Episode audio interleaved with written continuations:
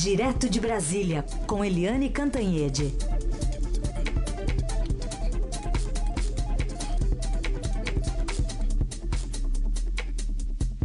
Oi, Eliane, bom dia. Bom dia, Raíssa e Carolina ouvintes. Bom dia, Eliane. Vou começar então falando sobre o Datafolha fresquíssimo.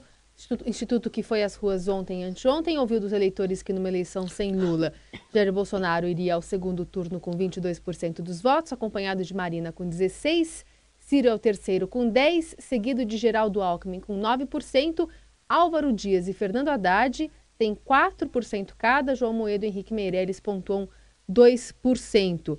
E aí a gente tem também uma muitos, muitos eleitores que não votariam no candidato indicado por Lula, também segundo o Instituto. Quem será que o Haddad.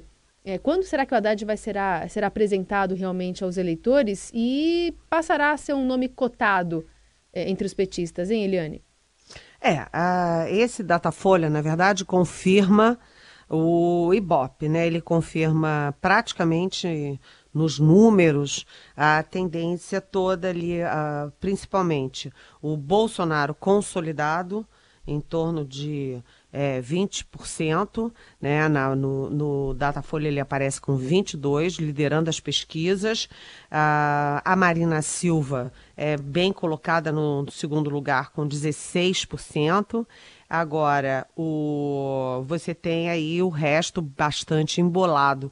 O Ciro e o Alckmin, por exemplo, o Ciro com 10 e o Alckmin com 9, isso não significa nada. Significa que eles têm a mesma coisa, tanto que no cenário com Lula, o Alckmin e o Ciro invertem, né? O Alckmin com 6 e o Ciro 5. Na verdade, isso não significa nada, significa que os dois estão embolados. A Marina um pouco à frente, aí como, como uma segunda colocada no cenário sem o Lula.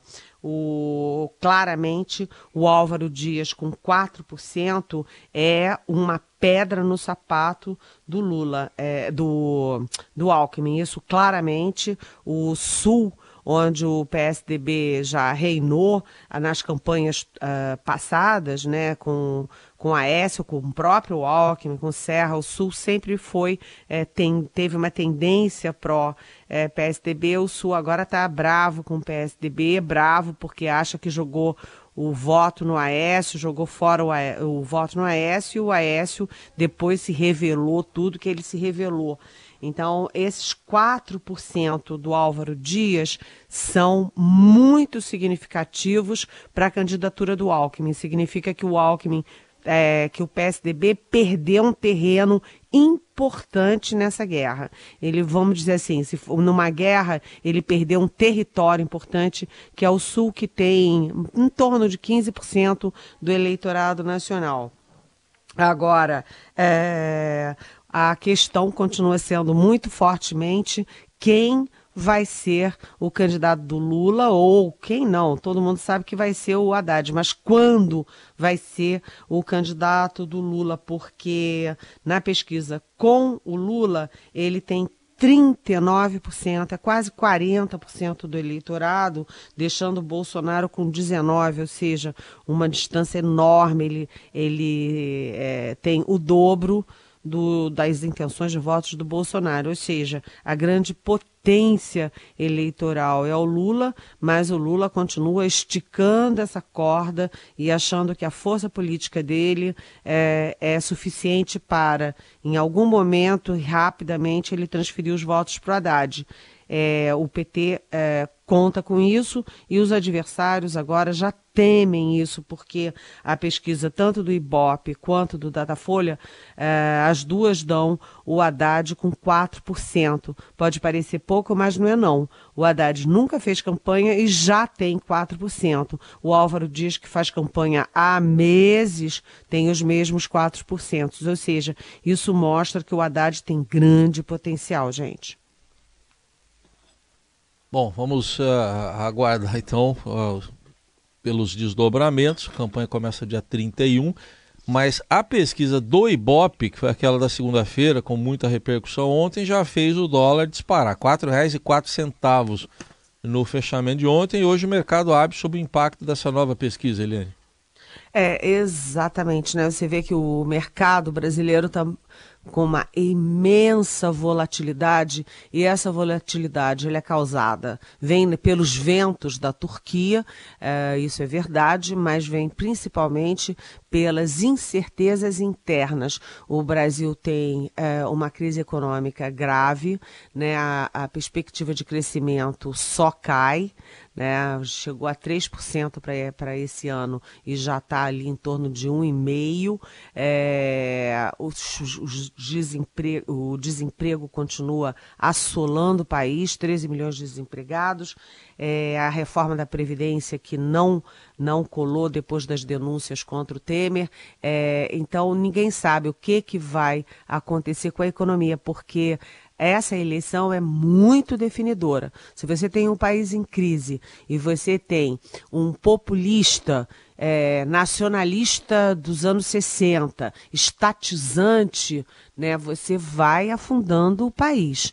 Se você tem do outro lado alguém que vai privatizar tudo, escrachar tudo, é, assim, aleatoriamente, você também cria riscos para o futuro do país. Se você não tiver sobriedade, bom senso e muita capacidade administrativa, para gerir essa, não um país só, que já é complexo em si mesmo, mas gerir uma crise desse tamanho, né, você está atrasando ainda mais, não apenas a recuperação, mas o futuro brasileiro. E os mercados reagem a isso. Não adianta a gente fechar o olho e dizer, ah, o mercado, esse demônio, esse ser cruel, que só pensa nele e destrói a população. Não. O mercado está vendo o que, que vai acontecer com o país e o que vai acontecer com o país reflete, evidentemente, sobre todos e cada um dos cidadãos. Então, o mercado aí, olha, esse dólar com mais de quatro reais, a bolsa já vem abaixo dos 70 pontos há algum tempo, 70 mil pontos há algum tempo. Então, é, que, que a pesquisa, o que, que isso está mostrando? Está mostrando que essas opções PT, Bolsonaro, estão assustando, amedrontando uh, o futuro e a economia brasileira, na opinião de quem entende que é, enfim, investidor e analista econômico. Muito bem, Eliane Cantanhede que continua conosco, a gente vai só mudar um pouquinho de assunto, a gente vai até Pacaraima, porque não bastasse as dificuldades da população né, que enfrenta problemas econômicos, até para se alimentar, ter acesso à saúde, ontem foi registrado um terremoto na Venezuela que foi sentido também no Brasil.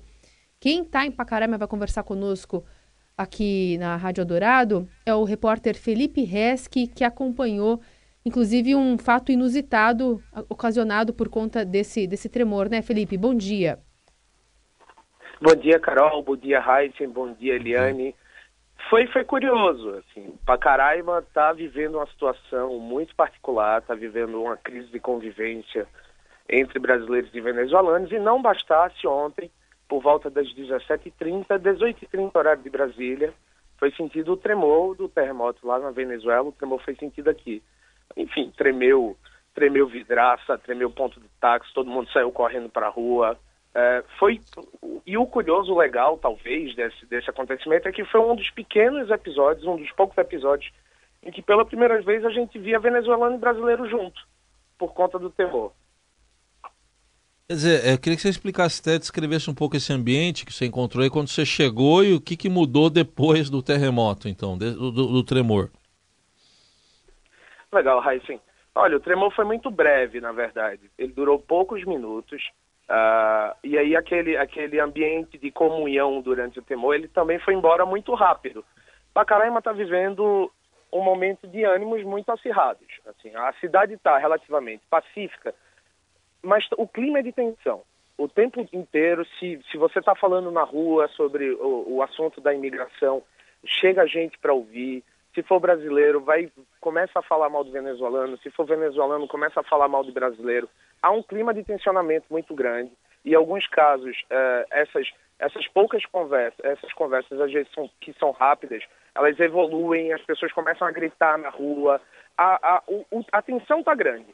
Houve um episódio de violência no sábado, aquele aqui os, os moradores chamam de protesto, né? O, chamam de aquela bagunça lá que aconteceu. Mas houve um episódio de violência, os moradores estavam fazendo uma, uma, uma aspas, manifestação e isso degringolou é, para um ataque a um acampamento de venezuelanos que estavam na rua. Né? Em Pacaraima, Pacaraima vive uma situação muito complicada. Por quê? Porque o, o fluxo migratório ele aumentou de três anos para cá e chegou numa situação em que eles consideram insustentável. Então havia muita gente acampando na rua, muito venezuelano que não está conseguindo se integrar ao mercado de trabalho, muito venezuelano que não tem dinheiro de, de... Pacaraima fica na fronteira, né? De cruzar a fronteira e sair daqui da cidade. É uma cidade de 12 mil pessoas, então a cidade inchou. Uh, e aí no sábado foi uma espécie de, de, de gota d'água para os brasileiros. É um episódio que aconteceu depois uh, de um assalto que houve a um comerciante. O comerciante uh, afirma que foi assaltado por venezuelanos e houve essa espécie de aspas chevide contra todos os venezuelanos, e não contra os assaltantes, mas contra todos os venezuelanos que estavam na cidade. Depois desse episódio, uh, não houve mais nenhuma, nenhum registro uh, de violência uh, nesse sentido, mas o clima é muito tenso, há um tensionamento muito grande. Eliane, quer perguntar uma coisa para o Felipe? É, sim, Felipe. É, essas pessoas que você descreve que estão muito irritadas com os venezuelanos, os venezuelanos com os brasileiros, é, elas são é, tipicamente pessoas pobres, pessoas que estão num outro Brasil que a gente aqui, aspas, no Sul Maravilha, não consegue saber. Você consegue descrever é, a situação de a situação social, a situação precária dessa parte do país para nós aqui que somos tão distantes? Perfeito, Eliane. Olha, uh, em Roraima especificamente, me parece que há duas situações que são distintas, embora estejam convivendo com esse conflito de convivência com venezuelanos. Uma é a capital Boa Vista, a outra é Pacaraima, que é uma região fronteiriça. Em Pacaraima, a convivência entre brasileiros e venezuelanos historicamente foi pacífica. Há brasileiros que frequentam Santa Helena, que é, que é a cidade venezuelana na fronteira, há venezuelanos que sempre frequentaram Pacaraima. Uh, o argumento uh, principal uh, para essa crise de convivência em Pacaraima, me parece que é a violência, é a, é o crescimento, um suposto crescimento, eu falo suposto porque a gente não consegue verificar, não tem estatística, eu até procurei em delegacia, procurei, enfim, via, via, via Estado, mas a gente não consegue, não consegue auditar. Um suposto crescimento de violência em virtude da presença uh, uh, de, de, de imigrantes que não que estão desempregados, enfim, que estariam praticando pequenos furtos, é, que estariam praticando assaltos, que estariam praticando homicídios entre eles. Uh, Muita gente morando na rua, né? Muita gente morando na rua, Oi, em barracos, né? Muita gente morando na rua, em barracos, havia né? Havia até sábado. Muita gente estava morando em barraco, muita gente estava acampando, estava uh, mendigando mesmo, depois de sábado, depois do que houve sábado, em que, que houve. É, os moradores jogaram bombas caseiras, incendiaram os barracos, 1.200 venezuelanos cruzaram a, a fronteira de volta. Eles voltaram para a Venezuela. E desde então esse fluxo que, que passa para o Brasil, ele tem diminuído. diminuído. Você tem uma ideia, assim, a, se fala em uma média diária de 1.200 imigrantes que passam da Venezuela para o Brasil. Nem todos venezuelanos, mas 1.200 pessoas que passam todos os dias. Ontem de manhã, na Operação Acolhida, que é, que é um, um equipamento do Exército para fazer a triagem desses imigrantes, havia, não havia mais de 300. Quer dizer, é, depois daquele episódio de sábado, não tem mais barraca na rua, não tem mais, mais essa aglomeração que estava incomodando é, é, os moradores brasileiros. Para você ter ideia, assim, aí a aspa não é minha, a aspa são, é dos moradores. É, alguns chegam a afirmar que pelo menos sábado serviu para abre aspas, limpar Pacaraima, nesse sentido. É, a gente convida o, o, o ouvinte da Eldorado também a ler na íntegra essa reportagem do RESC, que pontua de maneira bem é, elucidativa que muita gente não quis se identificar nessa reportagem, né, Eliane? Porque talvez não assuma, né, com o nome, sobrenome, essa posição xenofóbica, né, de, de tentar jogar para outro lado da fronteira um problema que acabou cruzando e, e, a população de Pacaraima tem enfrentado. Felipe que continua lá é, em Roraima acompanhando toda essa situação. Valeu, Bill, valeu, Felipe, obrigada, viu? Obrigado, gente. Bom dia. Obrigada. Falar de Minas agora? Vamos. Falar de Minas que parece que tem uma surpresa, né? Saiu Datafolha, saiu detalhamento também sobre a corrida lá ao governo do estado de Minas Gerais. E tem uma candidata lá ao Senado que está disparada também, né? Também tem uma candidata ao Senado que está disparada. Vamos falar sobre Anastasia e Dilma Rousseff, Eliane? Vamos. É, o Minas tem, é, primeiro, é um dos três maiores colégios eleitorais, uma das três maiores economias do país, enfim, está é, tá ali no Triângulo das Bermudas. E Minas pode ter, como você falou, Carolina, pode ter uma surpresa. Por quê? Porque eram três candidatos fortes para o governo. O Antônio Anastasia, do PSDB, que já foi governador, que segundo o Datafolha tem 29%, o Fernando Pimentel, que é o governador, disputa a reeleição, é do PT, que tem 20%, e você tinha é, o Márcio é, Lacerda, do PSB, que, que foi prefeito da capital e que estava ali concorrendo em, em boas condições, em terceiro lugar, mas em boas condições.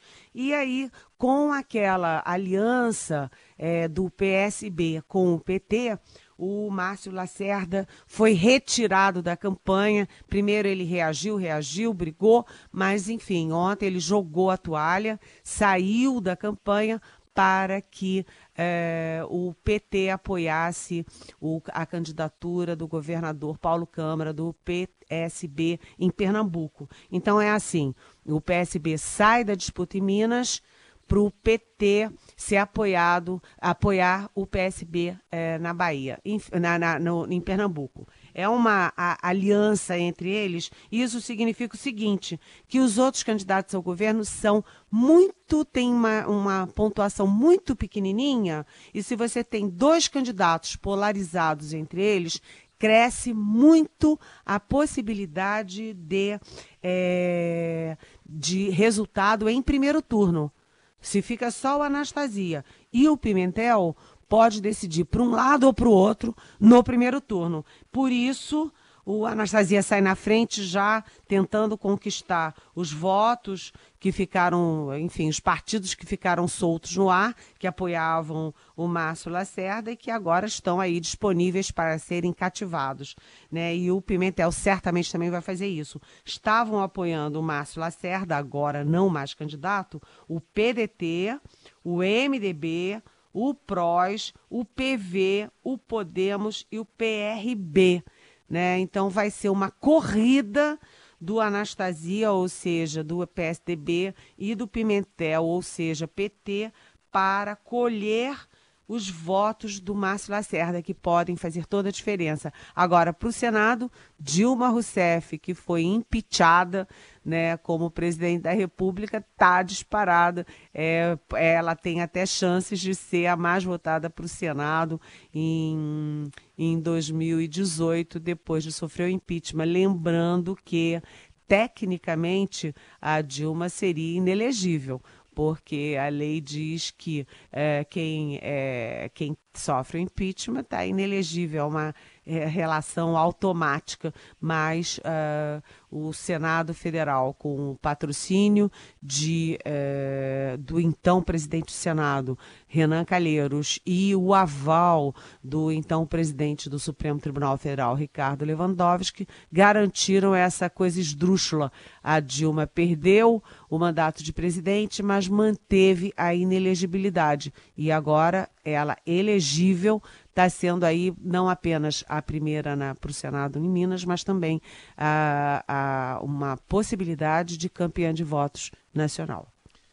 Enquanto isso, a gente vê que o PT mantém uma investida no, no exterior, né, Eliane? Uma investida no exterior em relação aí às eleições. Isso aí, em relação à imagem do Brasil, como é que você vê?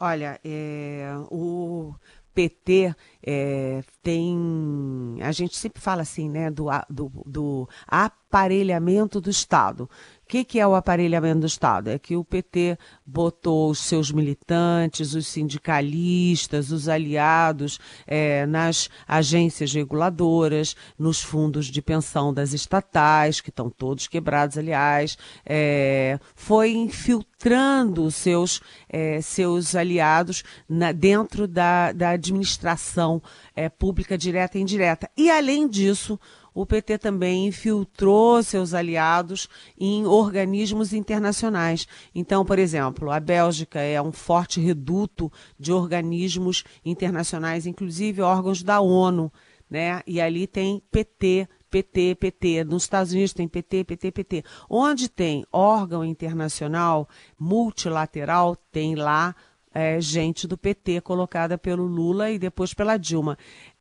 quando você tem uma crise no Brasil, você tem toda uma capilaridade para vender no ouvido, eh, nos ouvidos eh, internacionais, que o impeachment da Dilma foi um golpe, que o Lula é um preso político, eh, que as instituições e as elites e a direita brasileira estão perseguindo o pobrezinho do Lula. Quer dizer, você tem toda uma rede de vender a, a, a mensagem deles, de vender a versão deles. E a, o, o, governo brasileiro, que tem o Itamaraty, com as embaixadas e o consulado, não está tendo a mesma capacidade de reação para dizer que o Brasil é uma democracia, que as instituições funcionam, a justiça funciona, o Ministério Público funciona, a Polícia Federal funciona, a Receita Federal funciona e a mídia funciona. Isso aqui é uma democracia. Né? Isso ninguém pode negar. Mas a versão que o PT está vendendo externamente é essa. E aí você tem um comitê é, de direitos humanos da ONU que é, é vamos dizer assim, são é, especialistas independentes, quase palpiteiros, dizendo que o Lula teria que concorrer de qualquer jeito, mesmo preso. Eu imagino se esse comitê diria a mesma coisa nos Estados Unidos. Alguém consegue imaginar um candidato preso? Uma pessoa presa nos Estados Unidos fazendo campanha disputando a presidência dos Estados Unidos, e aí vem esse comitê independente que não tem poder que nenhum, a não ser de, de, recomendação, que é uma coisa muito abstrata, dizer para os Estados Unidos, olha, você tem que deixar esse camarada aí concorrer. Enfim, o comitê é, sequer consultou o Brasil, pediu informações ao Brasil, e sequer consultou o Conselho de Direitos Humanos da ONU, que esse sim representa países. Né? E, além de tudo, o Lula escreveu um artigo para o principal jornal do mundo, que é o New York Times, é, acabando com as instituições brasileiras e com o juiz Sérgio Moro. Bem, é, enquanto isso, ele tem que se preocupar é com a eleição aqui dentro, por quê? Porque o Datafolha, por exemplo, diz que 51% do Nordeste, é, no Nordeste, 51% não sabem quem é Fernando Haddad. E 29% dizem que ouviram falar nesse tal Haddad, mas não tem muita ideia do que, que é e 52% do eleitorado do Lula, ou seja, mais da metade, não tem a menor ideia de quem é o verdadeiro candidato dele do PT para a presidência. É, e o FHC já respondeu, né, a esse editorial, esse artigo do, do ex-presidente Lula também no New York Times, né? É, o, só que o Fernando Henrique, em vez de responder diretamente no New York Times, respondeu no Financial Times, é. que é um jornal é, inglês, é um jornal do Reino Unido, e dizer, porque o artigo do Lula no, no New York Times começa dizendo que o, o país que o Fernando Henrique deixou era uma droga, uhum. que tudo que o Brasil estava afundando, o que todo mundo sabe que é uma inverdade, né? E aí o Fernando Henrique começa dizendo que... Uh, meu país todo merece mais respeito, né? Meu marido, meu meu é, país. país merece mais respeito e dizendo que, uh, enfim, mostrando as inverdades uma por uma uh, do, do artigo do, do Lula no New York Times, inclusive defendendo as instituições brasileiras, ou seja, o, o Lula se defende e ataca as instituições e o Fernando Henrique se defende, mas defende também as instituições. É isso aí. Muito bem, Eliane Cantanhede que volta amanhã aqui no Jornal Dourado. Até amanhã. Até amanhã. Beijão para todo mundo.